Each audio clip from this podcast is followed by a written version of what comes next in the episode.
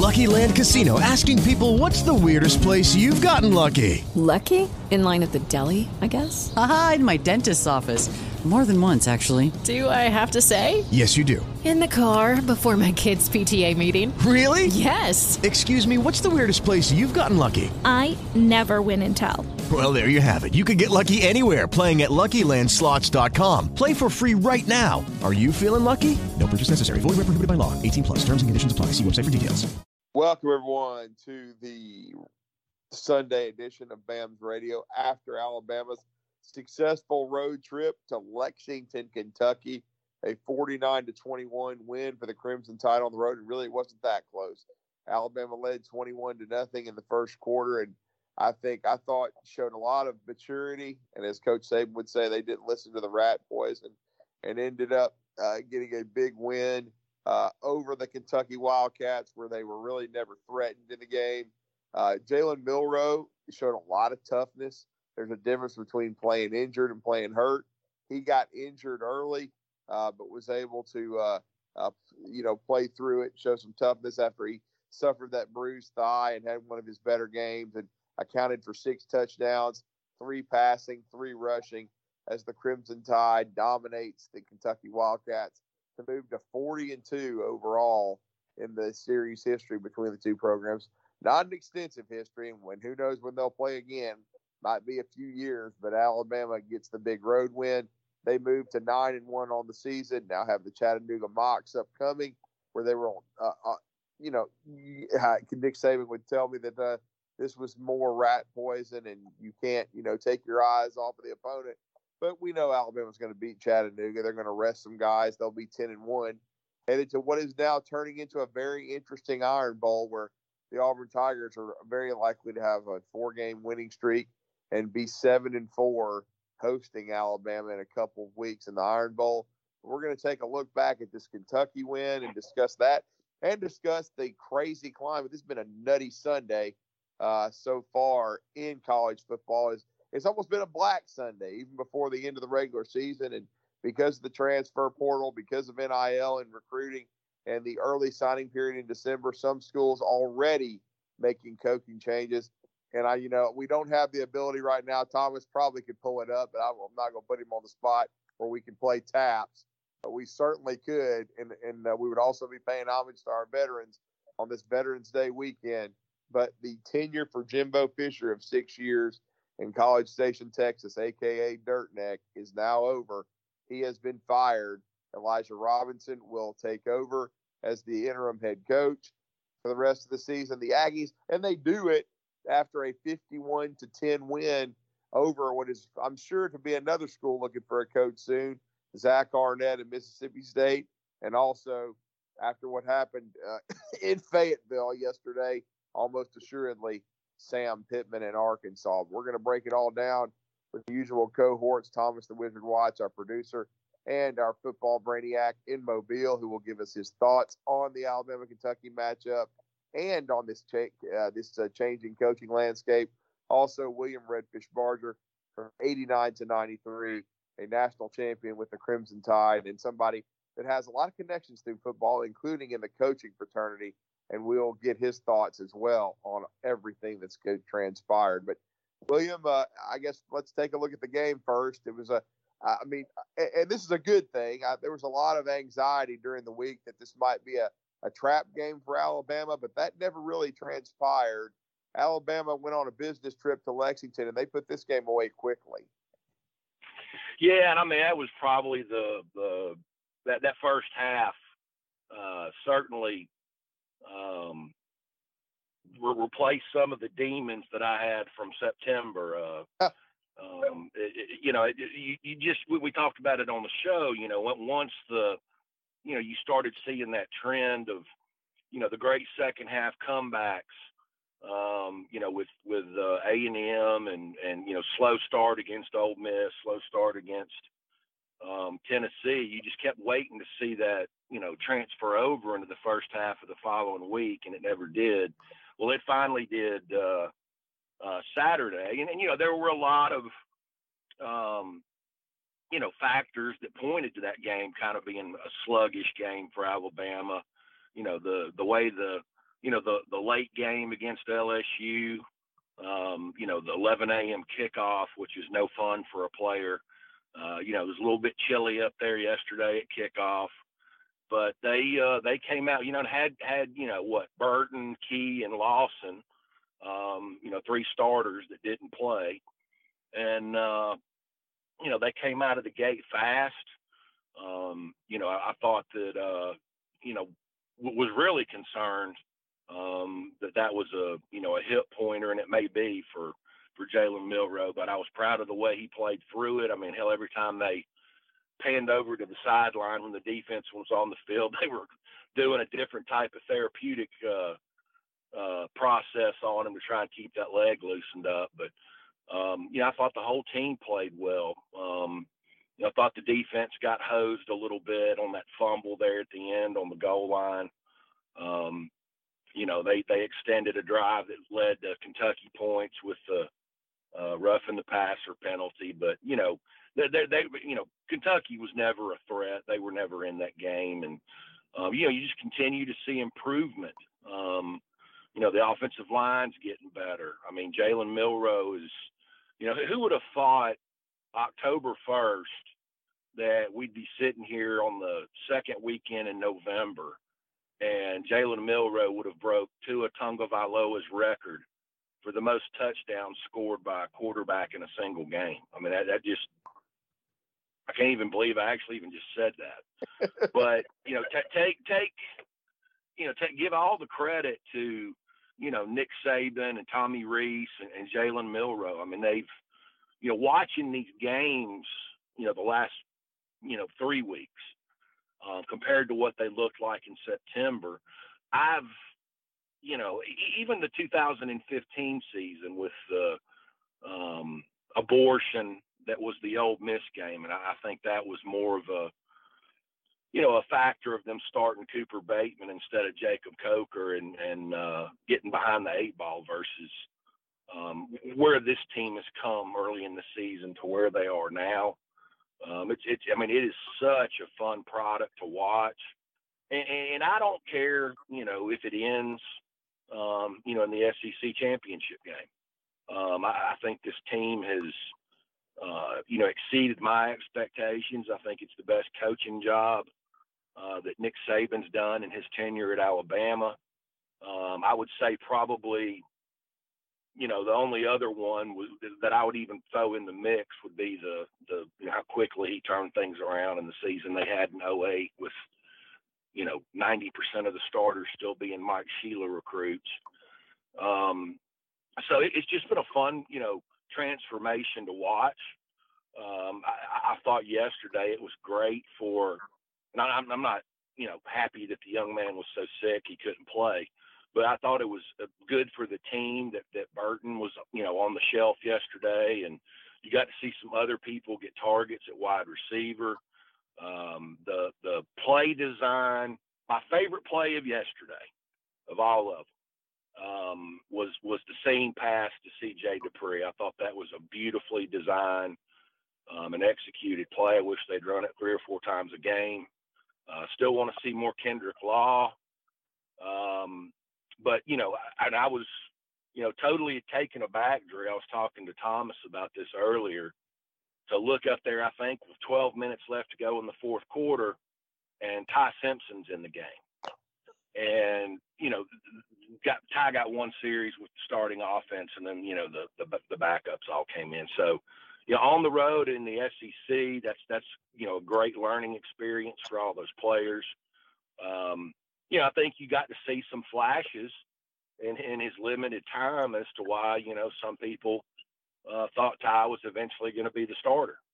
Um, so, you know, um, just all good things. Uh, you know, I thought the defense did a did a really good job. Um, you know, of, of keeping that Kentucky offense under wraps. I mean, it was funny there by the middle of the second quarter that they thought they were just going to line up and run the ball down Alabama's throats. But um, you know, all in all, man, I mean, I thought it was a real, real, you know, good, um, you know, November Saturday for Alabama. You know, they've got, and I, I don't, I don't even know what I can add to the discussion about the moccasins other than uh, one of my former teammates, Lorenzo Whammy Ward, is their defensive coordinator. I know nothing beyond that about about Chattanooga. um, but you know that that needs to be another one. Um, hopefully by 12 minutes in the third quarter, that all the starters are standing over there next to Nick, and um, it, it's a revolving door at quarterback till the game's over with. But um, you know, I, I, thought it was a great game. I thought the the you know team went up there and handled their business. Um, and and really, I mean, I, I think as far as you know, going back to Jalen Milroe, um, you know, I, I, wanted to see him progress. He's done that. Um, you know, he, he's no longer a one read quarterback. Um, there was yeah. multiple examples of that in that game yesterday. Um, I wanted to see him, you know, play that way and at that level for more than one half of football. He he exercised that demon yesterday, and, and he, you know, obviously had a painful, you know, injury that he was able to, um, you know, show some toughness and, and play through. So, you know, that that's just another example of why he's so well thought of and respected by the coaching staff and his teammates. And, you know, the the you know at this point, you know, it's it's you know for somebody to st- you know not be on on the Jalen Milroe train. Um, you know, you, you can hear it each week out of the broadcaster's mouths. Um, you know, he's he's going to be preseason next year up for every award that there is a quarterback can can win and uh, you know that'll be the next hurdle in his development is you know how do you um, you know respond to that but you know in, in in one season especially when you factor in the you know the texas game and then what happened against south florida the next week i don't know if i've ever seen a college quarterback overcome all the obstacles that he has you know still put a smile on his face on saturday and um, you know wait to shake every player's hand before they go in the locker room after the game. It's really been a fun transformation to watch. Really, really has. I mean, I've I've been on the. You know, I knew by after the South Florida game it's going to be Milroe show. I was just hoping that he would grow and improve, and he certainly has. And um, William, it's just it, to me, it's such a stunning turnaround. How much better this offense is when he's a willing runner and how much better the red zone offense is when they have to account for him. Now the the the, the ground game is even more efficient. You saw him score three rushing touchdowns Saturday. They're able to score in the red zone. Uh, tight ends get open because of his his the threat of him running. My, my, you know, Mark Stoops basically admitted it after the game. He's like he just puts you in a bind, and and and that play you're talking about to Dippre down the middle I loved it because they faked the toss and did it. It was a play that in earlier in the season, Milroe was late on and threw an interception. This time he was not. He's become so much better and his timing is better. I personally, my favorite play of the game. I, I don't know. Uh, you know, you probably are going to remember it. It. I thought it put the game away. Kentucky made a little run. They got within 28 to 14 because Alabama, you know, they, they, they screwed up another punt return and muffed it gave them a touchdown, and then they got a, a roughing the passer penalty because you know I'm, I'm, sure the national media and everybody else is still pissed off about LSU, so they've been raising hell, and so they you know and, and the funny thing is is that it probably was roughing. Eh, they called roughing on Dallas. This was probably roughing as well because Jah-Marien Latham kind of went up high, but they and that that sustained the drive and they scored that touchdown, so they were still in the game but it was third and 18, and Milroe just threw an absolute bullet to uh, to to Kobe Prentice to move the chains. And Alabama went on and scored a touchdown, and the game was effectively over. And to me, that was a great answer by Alabama, and showed a lot of maturity and showed a lot of maturity on you know on, on uh, Jalen Milroe's part.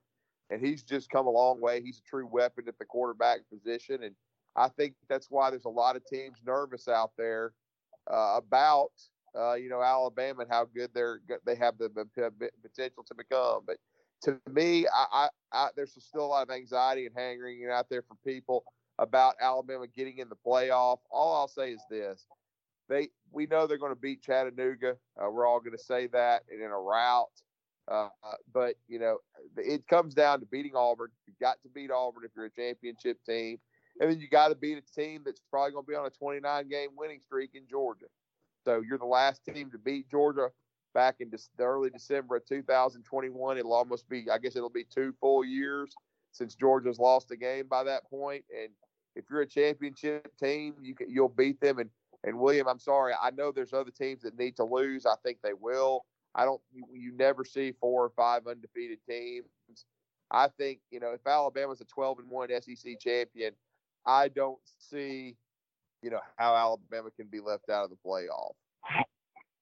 No, I agree with that, and and you know I, I think it's also going to be interesting because this is the last year that we have to worry about having this conversation.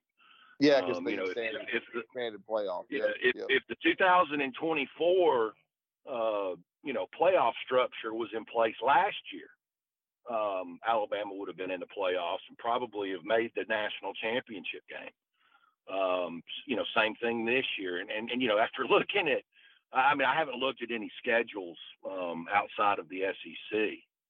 Um, but, you know, it, it's, it's a good thing, in my opinion, that, you know, a two team, a two loss team can, can, you know, make the, po- the college football playoff team because some of these schedules next year are just downright nasty. Yeah, Um, no. I I think Alabama's got a stretch where they're, you know, it's Oklahoma, Tennessee, um, Missouri, and then I think they got Georgia early in the year. LSU's got a nasty one. Um, so, you know, we won't even be having this discussion. Um, and, and, and two, I mean, I think that's why I really like this new playoff format because, you know, Alabama was clicking on all cylinders last year. Um, at the end of the season. They're they're they're there again now, and um, you know I think this is kind of more of a uh, you know versus you know having to sit by your television every Tuesday night eating popcorn, um, you know hoping somebody you know makes makes a different decision than what they're probably going to what you know make is no fun way to live. But like I said, I, I'm not even worried about it. Um, if they uh, if they beat Georgia, um, they uh, th- th- they'll they'll get in. Um, you know, if they don't, they're probably not going to. But that still doesn't take away from, you know, just how good this season has progressed and become from where they were after week two, and probably even the mess in week three after the South Florida game. Yeah, and I'm gonna bring Thomas, bring you into the conversation. Uh, I know in, in this show because of the opponent coming up on Senior Day, uh, Chattanooga. This was this is a game we I believe we all understand Alabama's going to win this game. Uh, no disrespect, and I and I'm glad William did tell me that Whammy Ward was the defensive coordinator. I had no idea. I'm I'm happy for him. I'm glad he's still in college football, but this is a game that Alabama's going to probably rest. Gonna, I think they will rest several starters. A lot of the guys that you saw, the, the, the Ja'Corey Brooks, the Deontae Lawsons, the Jaylen Keys. Uh, we'll see on Burton how well he is. They don't need him though in this game. They'll rest several guys and get them ready to, for Auburn, but uh, you know Alabama's got everything in front of them, Thomas, and if they take care of business, I don't see how you keep them out. So, Alabama does have a problem when it comes to Texas. But this is one of those cases where the inconsistencies of the college football playoff committee could work out in Alabama's favor. You look at how things went, and you know you can go back to 2014, arguably the worst decision the committee has made. Not because Ohio State went in at four and then won the national championship. It was the bizarre reasoning around it. If you remember that year, it was TCU. It was Baylor or TCU. I don't remember which one it was. It, was one of the Big 12 schools. And they played their last game of the year on championship Saturday because the Big 12 did not have a championship game at the time. They win like 55 to 3 over a very very bad Iowa State team. And you know what what else are they supposed to do? Like are they supposed to annihilate them 550 to 3? I, I, like what else is this? Ohio State then goes on to play Wisconsin in the Big Ten championship game and blasts a good Wisconsin team. Ohio State jumps TCU. Now, again, you vindicate the decision after the fact, but that doesn't mean that the decision in a vacuum made a ton of sense. Now, what does this mean to Alabama? So, if we were to take who I think how this thing is going to shake out, one, the loser of the game, that is Michigan versus Ohio State, is out. They're done. Yeah. Um, but the winner will win the Big Ten. Um, they're Yeah. gonna whoever the heck they play in the other division is going to be roadkill. So they'll probably go in as the number one seed. Georgia will probably stay at two until they play Alabama. Should Alabama win, Georgia's out. All right, cool. Florida State has become one of the cardiac kids recently, but let's just assume, for the sake of argument, that Florida State wins out. Uh, and really, that shouldn't be too much of a stretch because they've got North Alabama, which is an auto win, and a not very good Florida team on the remainder of their schedule again. And then they go and play a very feisty Louisville team. But Yeah. You know that that is that is what it is. We'll we'll just let's say Florida State beats Louisville, they'll be a pretty solid favorite in that game. So you know that's two for sure. Uh, then you've got a real snarl in the Pac-12. Washington, because of the loser of the game, would be in the driver's seat. I think Oregon's going to beat the snot out of Washington. I think Washington's a very bad football team. I'm just going to say it. Um, Georgia, Michigan, Ohio State would probably beat Washington by three or four scores. Uh, they have no defense, and Penix, while awesome when he's on, is inconsistent. So I think Washington's going to get out of the way. But then that would put Oregon in because Oregon's currently ahead of Alabama. Then you have this Texas problem. You know, Texas is ahead of Alabama. Frankly, that is debatable, but you got to go head to head, go with it, smile, move on, happy days. Ignore the fact that Texas just struggled with a previously 4 and 5 TCU and they just lost their number 1 running back to a knee injury. So, but I think Texas is going to win the Big 12. And assume Alabama beats Georgia, which drops Georgia out. Well, suddenly it gets really, really weird because it, Alabama, by resume, will have the strongest of the one losses, even if you can even if you factor in Texas's head to head. And and this is the most important thing for Alabama fans, they will have the most impressive win of any of these folks, because think about it. Georgia will be higher, be more highly rated than Washington, even and Oregon. You know, okay, cool, rock on. But Texas will probably get Oklahoma, but Oklahoma's fallen off a cliff. And, Yeah. Al- and Alabama will have beaten in this scenario a a previously undefeated for the past two full calendar years team. I think that would push Alabama in, and I, I could see them coming from a fifth or a sixth into fourth on the back of one of those wins. And some at the end of the day, if it happens that way, someone's going to be pissed off. Honestly, if I had to guess, I would be willing to bet it's Oregon because you know this is when the resume thing becomes really really weird because right now Oregon is not the best one-loss team by pure resume. It's Alabama. Now I understand you have the Texas roadblock. I- I'm not even going to argue that point. But the problem is, if you're going to couple Texas and Alabama, Oregon should be underneath Texas and Alabama. But if teams keep winning, then you're going to get into this college football playoff committee mealy mouthed nonsense. That is all to say, though, that all of this crap is just theater, and it doesn't matter until the day after championship Saturday because everything can change. And frankly, should Alabama defeat Georgia, everything will change. I mean, you're going to get, and this this this just makes me cringe. You're going to see a groundswell of support for Jalen Milroe in New York. Should he beat Georgia, you're going to see the notion of Nick Saban's best coaching job. This is the team no one wants to face. This is the best team in America not named Michigan. Should Michigan be undefeated? This is the best team in America not named Ohio State. Should Ohio State be undefeated? And that's I think that's the kind of groundswell that would be creative created in this scenario, and it would carry Alabama through. Now, does that mean that Alabama's going to go do it? I don't know. I would be willing to bet that Georgia would be a touchdown favorite right now over Alabama if in Vegas. I'd, I'd be interested to see that line. It might be lower now, given what Alabama has shown over the past two weeks.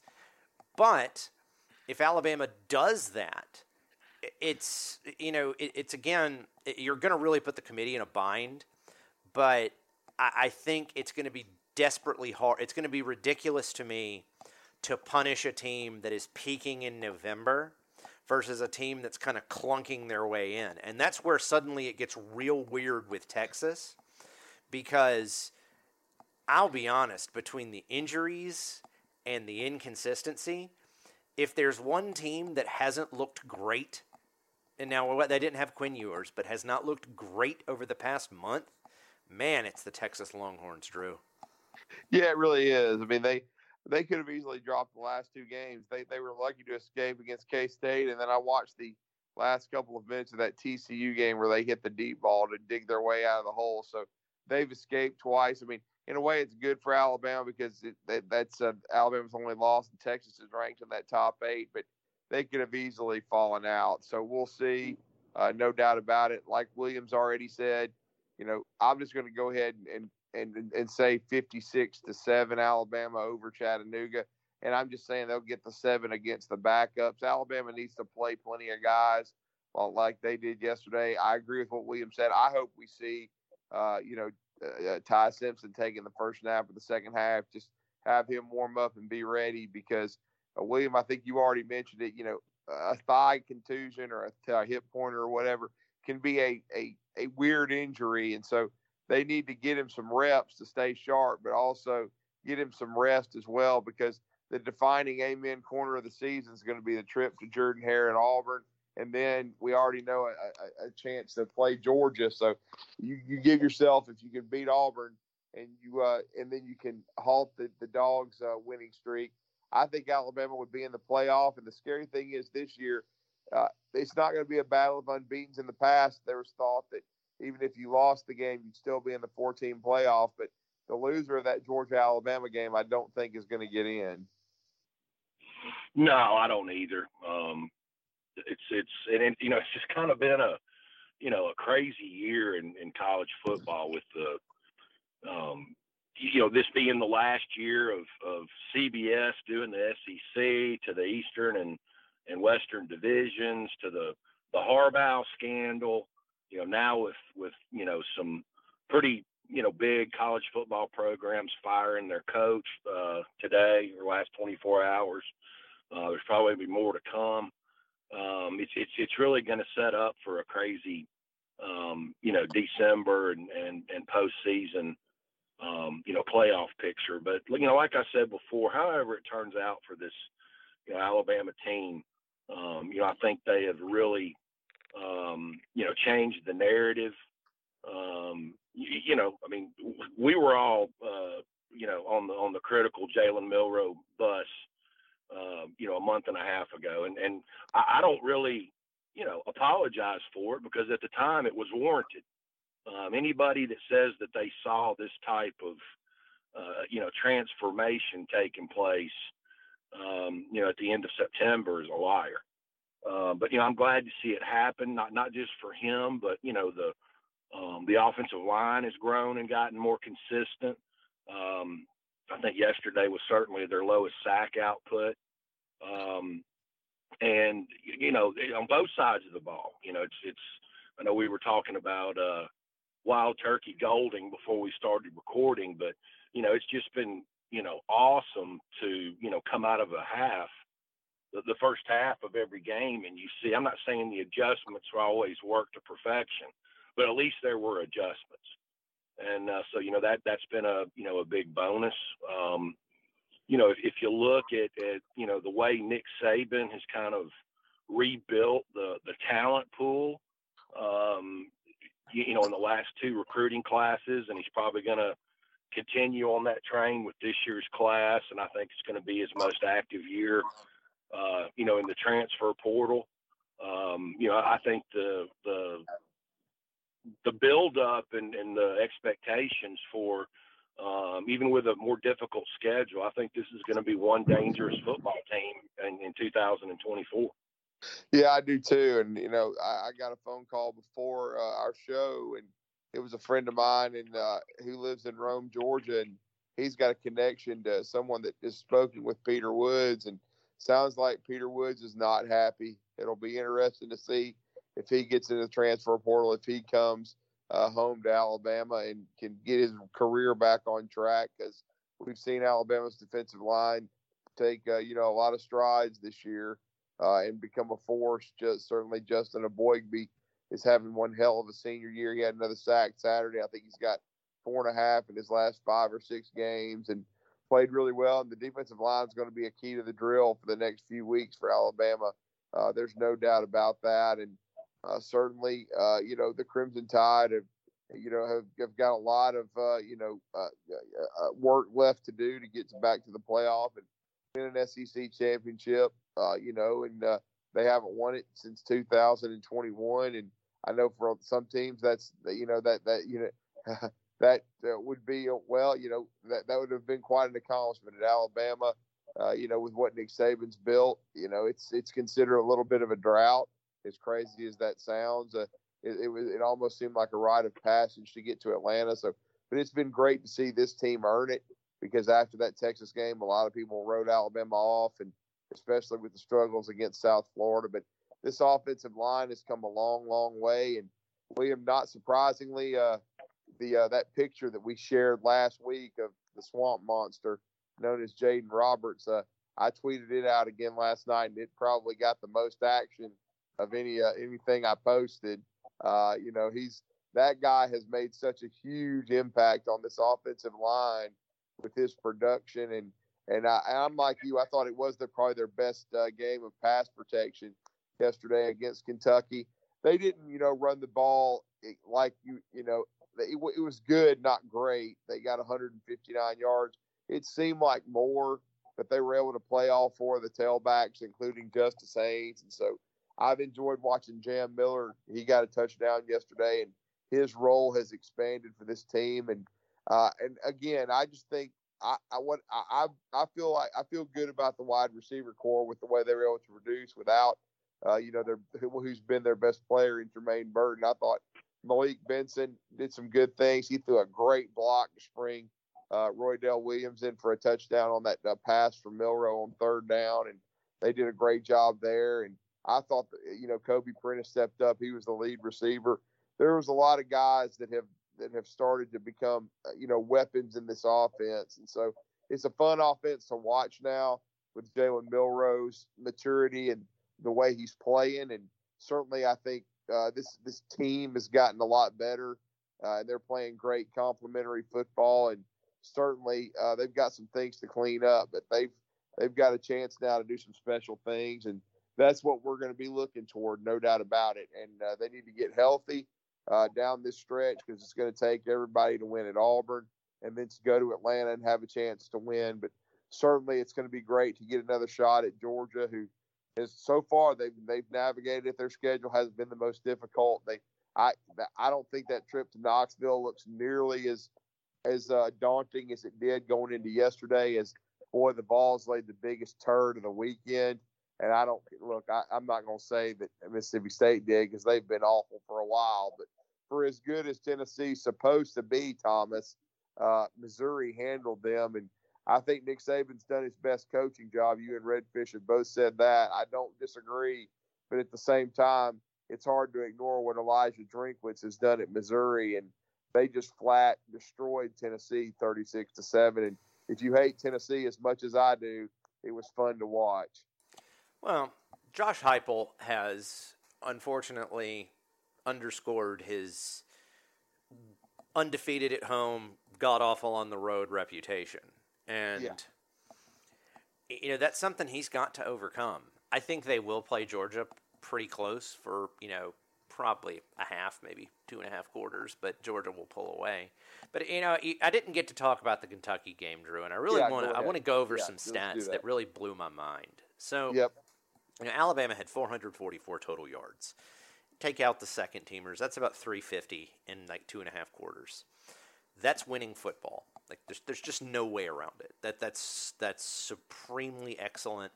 And something that needs to be pointed out is how the offense has evolved in the past two weeks. It's very very easy to discount what Jalen Milroe did against LSU because he probably could have done barely could have done better against air. LSU's defense is just that bad. so, eh, you know, it's it's easy to kind of put that one on the shelf, put it in a box, you know, whatever.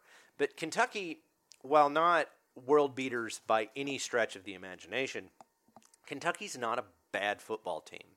You know, they're six and four. They've beaten who they're supposed to beat. They've lost pretty badly to most of the teams they're supposed to lose to. And, you know, their losses are Alabama, Missouri, Georgia, and a squeaker to Tennessee. So, you know, pretty solid, not wonderful, but pretty solid football team overall. But you look at that, you know, Alabama has enough yards to put Kentucky away by, you know, halfway through the third quarter, essentially. But where it gets really gross is when you look at the other side of the ball. Kentucky had 253 total yards. And you're like, wow, well that's that's a decent number of yards until you realize that one play against the twos was about 74 of those yards where Kentucky got their third touchdown. So I'm going to have fun with numbers because I can do that, and I'm going to take that away. And Alabama holds up to about 180. So you're talking 150 passing yards and let's just call it 30 rush yards for a good, not great SEC team. I don't care, and on the road, I don't care who you are, that's an impressive performance.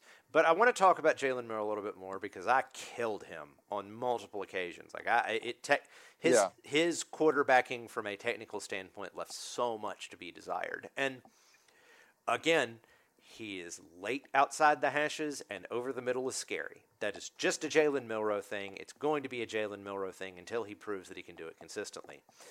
But what he's added to his game far outweighs that. And we've now seen it for two straight weeks against the LSU air defense and against a good Kentucky defense. And it's he's come he's gotten comfortable enough to break the pocket and roll Generally, he prefers to roll to his right, but he probably could roll to his left.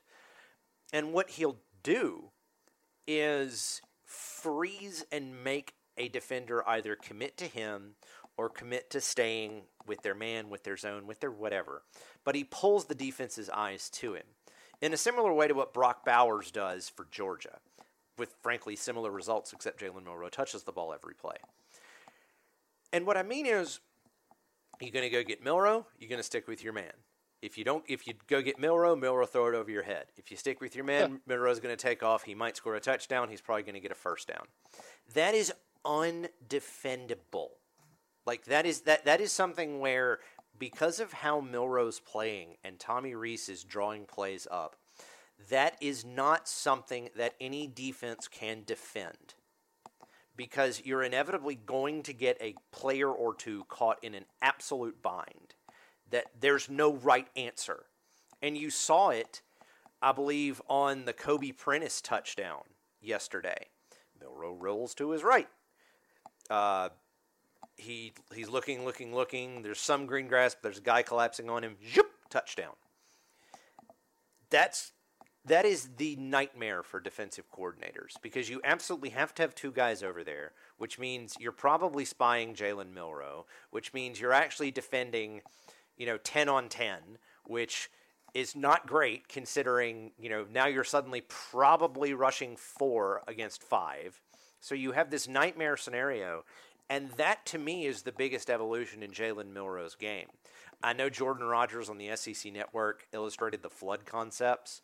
And just to break that down a little bit more for fans who don't know, Jalen Milroe is still not there doing full field reads. But if you hit him with levels on a half field read, he's going to be able to figure that out. And that's been pretty consistent for Alabama. And that's, you know, Tommy Rees getting better as a play caller, Jalen Milroe getting better as a quarterback and adding facets to his game. And that's a huge deal. Like, if you go, you don't take the team that beat that lost to Texas by ten against the Georgia Bulldogs.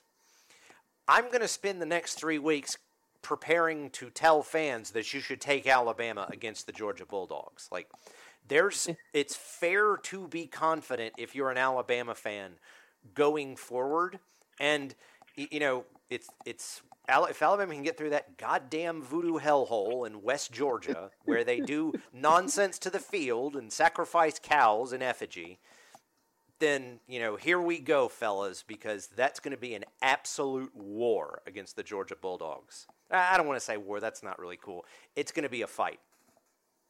Yeah, it will be. And William, I know you played in games like this. Is it more important for Alabama just to get guys rest and get ready for that two week gauntlet with Auburn and uh, and Georgia?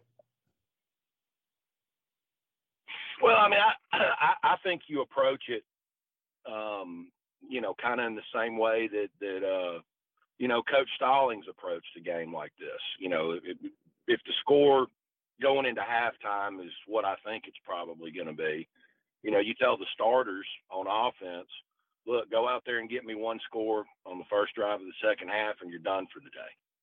And um, you know, I, I think you have to. You, you touched on it earlier, Drew. You have to touch on, I mean, balance the rest versus keeping, um, you know, a quarterback in rhythm.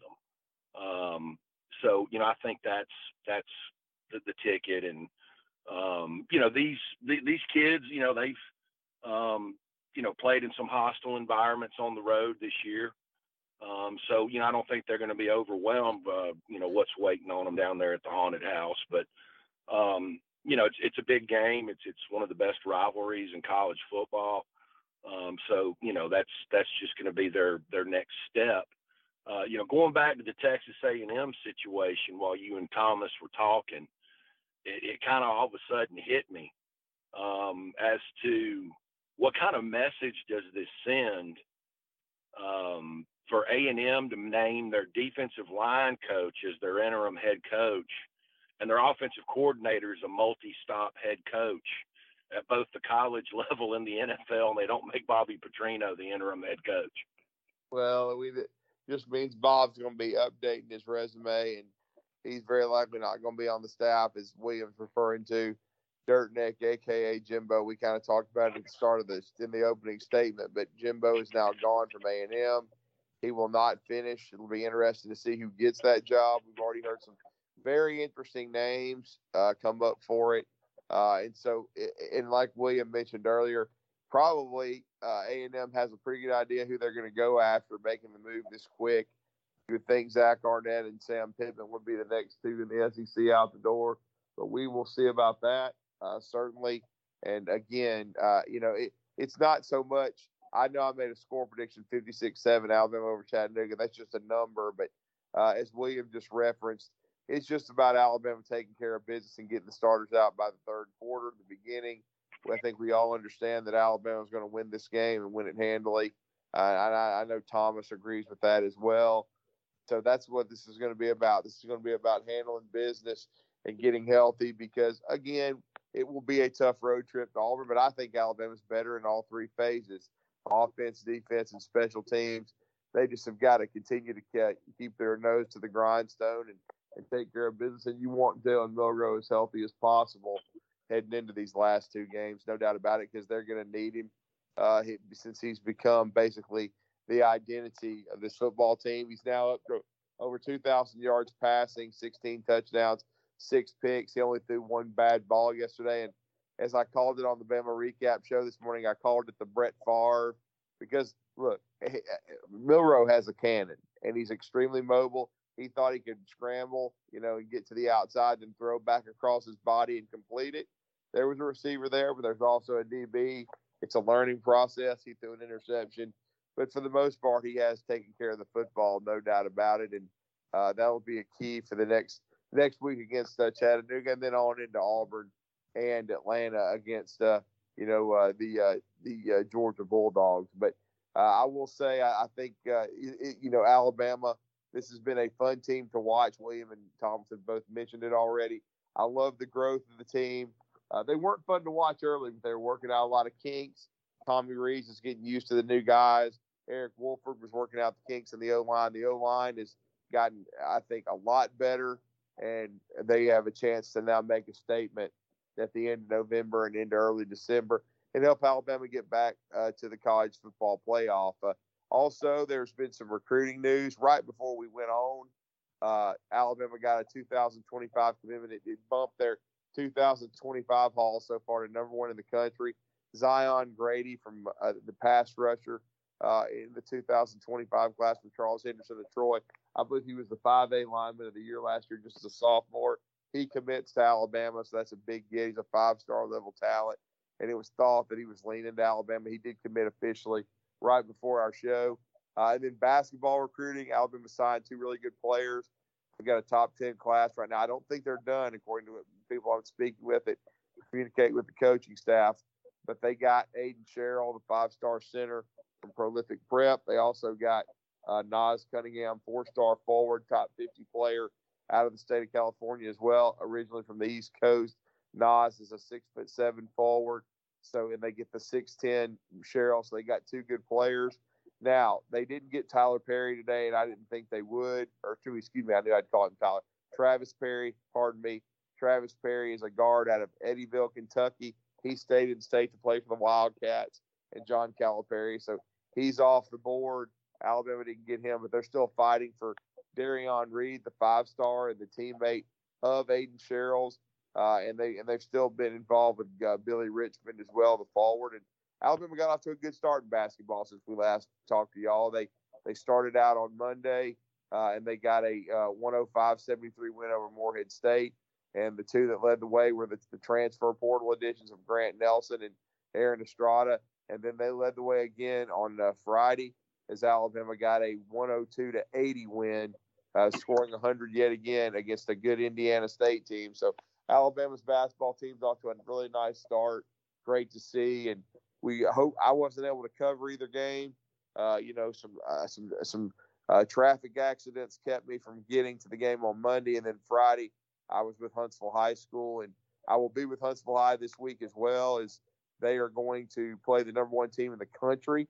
Uh, we are getting a chance to play Montverde Academy out of uh, Florida. That will be on Wednesday after we play DAR on Monday. So I should have a report uh, from the getting to see the best team in the country next Sunday after we recap uh, the uh, the uh, what we think is going to be a route against Chattanooga, and then we'll be looking toward previewing the Iron Bowl matchup, which would be uh, you know, the next Saturday in Auburn, which should be a very interesting one with Auburn, uh, you know, uh, basically probably getting Sam Pittman the Ziggy uh, as uh, the Arkansas Razorbacks fall to the Tigers 48 to 10. And I guess as we're wrapping up the show, William, I'll go back to you. Uh, I know we're we're kind of looking over Chattanooga because we understand what kind of matchup that is. What were your impressions of Auburn this weekend as they routed the Hogs?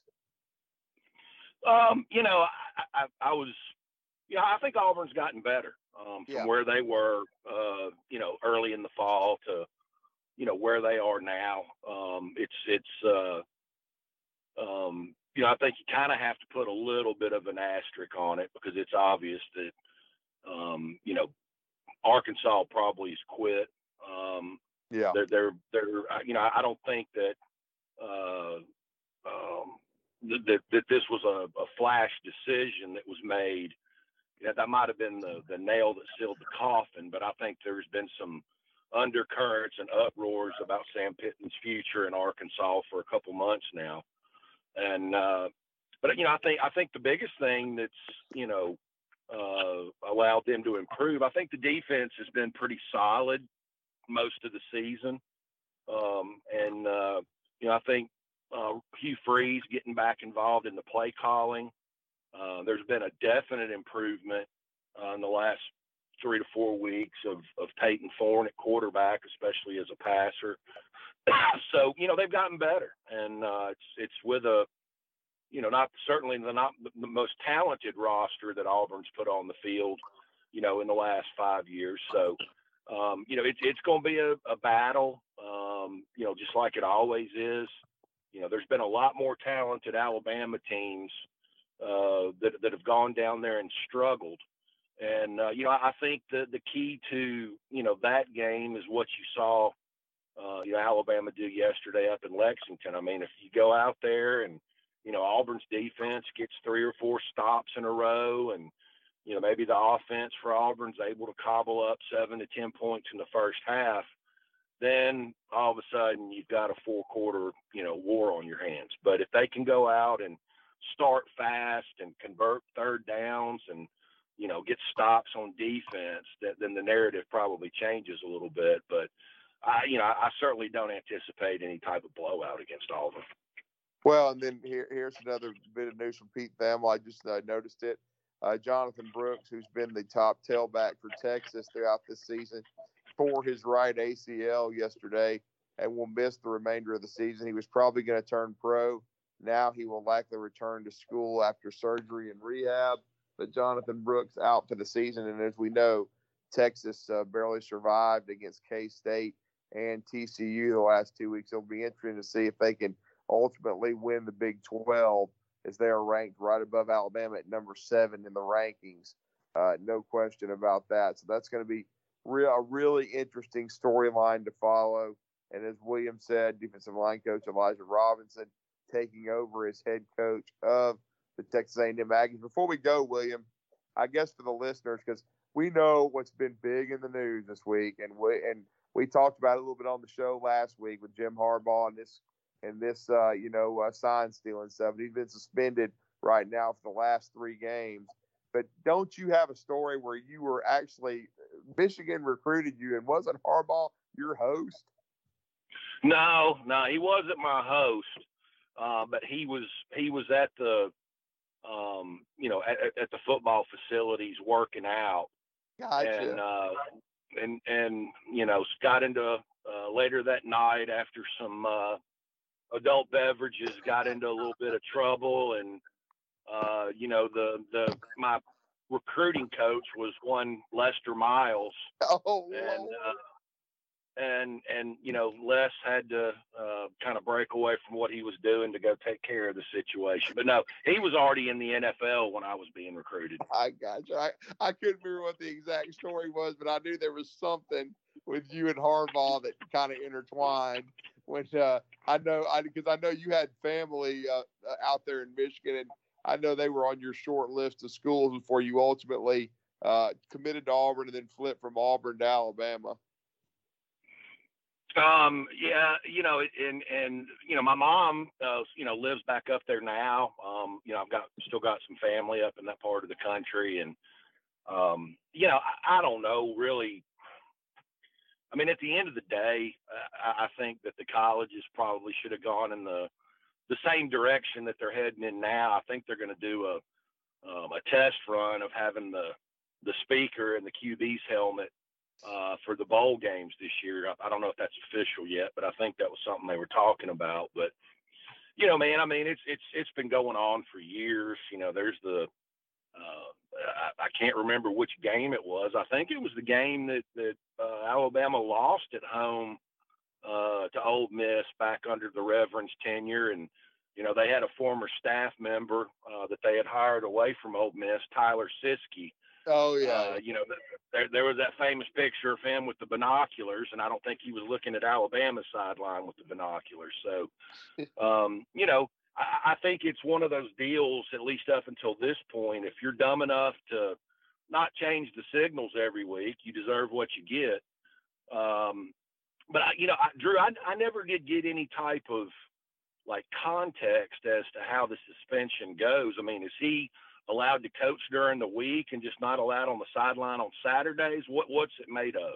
I think it is. Thomas might be able to also add something to this if you can, Thomas. But sure. I think I think he can he can take the team through the week of practice, practice with the team, prepare, do all the media stuff. But then once they travel to the site or they coach the game in in Ann Arbor, I don't think he's allowed in the stadium or on the sideline during the games. Is that right, Thomas? Yes, that's correct. And I think a point needs to be made here you can look at the opposing sideline with binoculars during the game. That that is considered gamesmanship. That is acceptable. What is not acceptable is sending people to advanced scout videotaping their play sheet, videotaping their signals, and using that to gain an unfair advantage. And the first one is okay. The second one is what this Connor Stalions is being accused of. And that's what got Jim Harbaugh suspended for now. I mean, there's that that hearing on Friday. We'll see how that goes. That plays out. But I, I mean, it's it's not unequivocal that Michigan broke the rules. But do you think the Big Ten is gonna is going to punish their cash cow in the last three weeks of the year when the last three weeks of the year are at the time the number nine team and what might be the number one team in arguably the biggest game of the biggest regular season game of the year, almost assuredly, because you could have a one v two. Like you, Michigan deserves a ton of credit for doing what they did to Penn State. They beat the snot out of those guys, but that's a tall, tall order to do in the game against that team. It's going to make for a real interesting last couple of weeks of the regular season, Drew. Yeah, it is. Well, got, go ahead, William.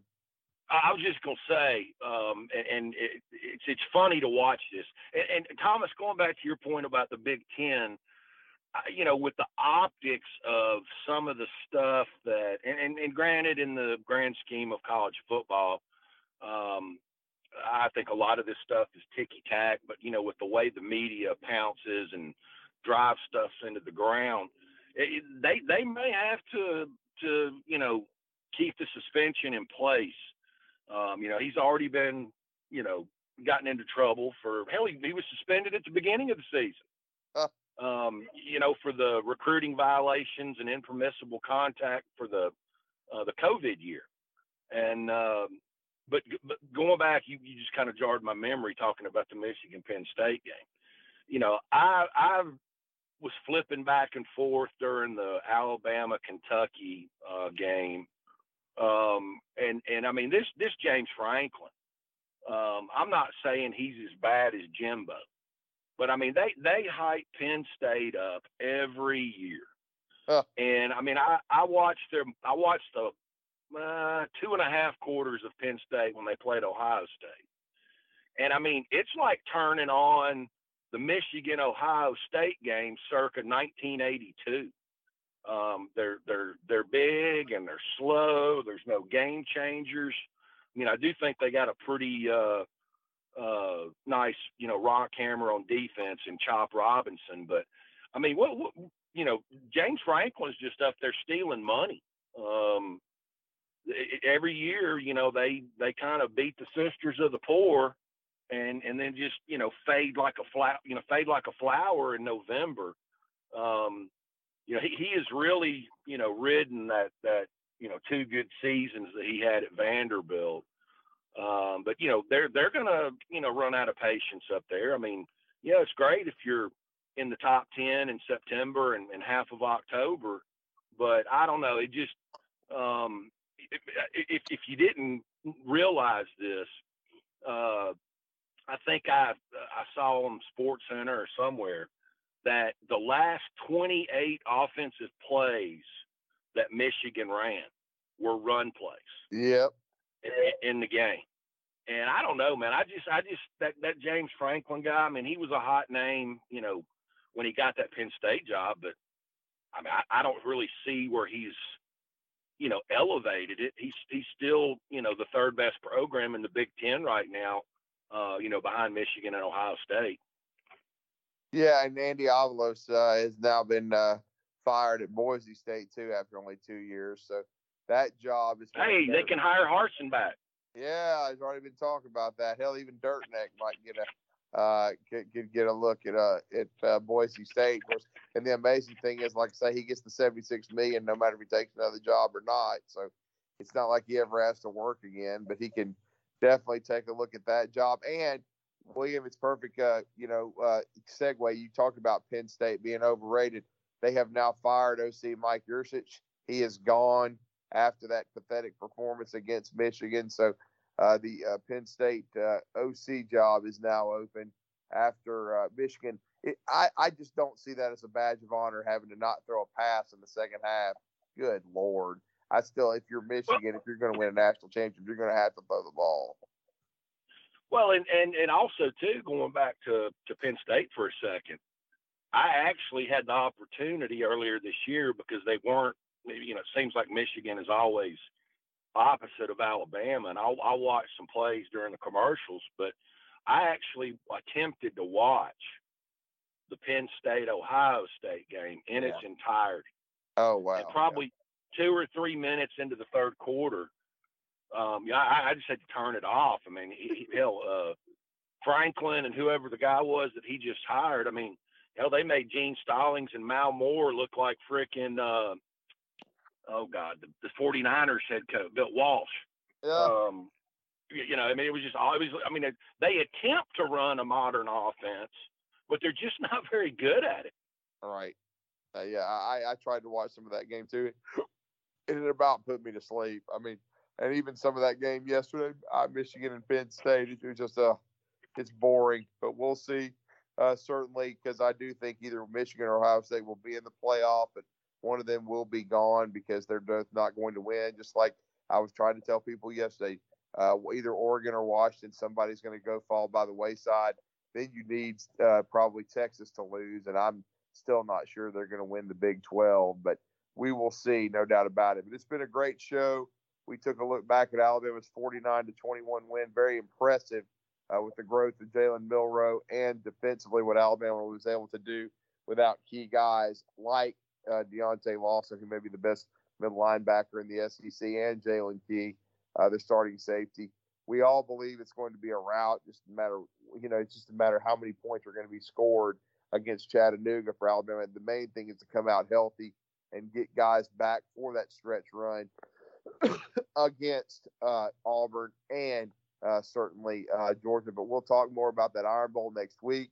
May have some more recruiting news, and the coaching carousel is going to continue to spin as it's already started with the dismissal of Dirt Neck, aka Jimbo Fisher, and Andy Avalos at Boise State. But for William Redfish Barger, for Thomas the Wizard Watts, I hope everybody enjoyed the show. We'll be back next Sunday to review uh, the win over. I'm going to go ahead and call it the uh, Senior Day victory over Chattanooga, and then preview the annual Iron Bowl with the Auburn Tigers. And everybody, uh, we appreciate you for continuing to support us. Thank you for any anybody that decides to uh, contribute to our Patreon. But good night, everybody, and we'll talk to you next Sunday. And roll tide. Hello, it is Ryan, and we could all use an extra bright spot in our day, couldn't we? Just to make up for things like sitting in traffic, doing the dishes, counting your steps, you know, all the mundane stuff. That is why I'm such a big fan of Chumba Casino. Chumba Casino has all your favorite social casino style games that you can play for free anytime, anywhere with daily bonuses. That should brighten your day a little. Actually, a lot. So sign up now at chumbacasino.com. That's chumbacasino.com. No purchase necessary. Group. Void were prohibited by law. See terms and conditions. 18 plus.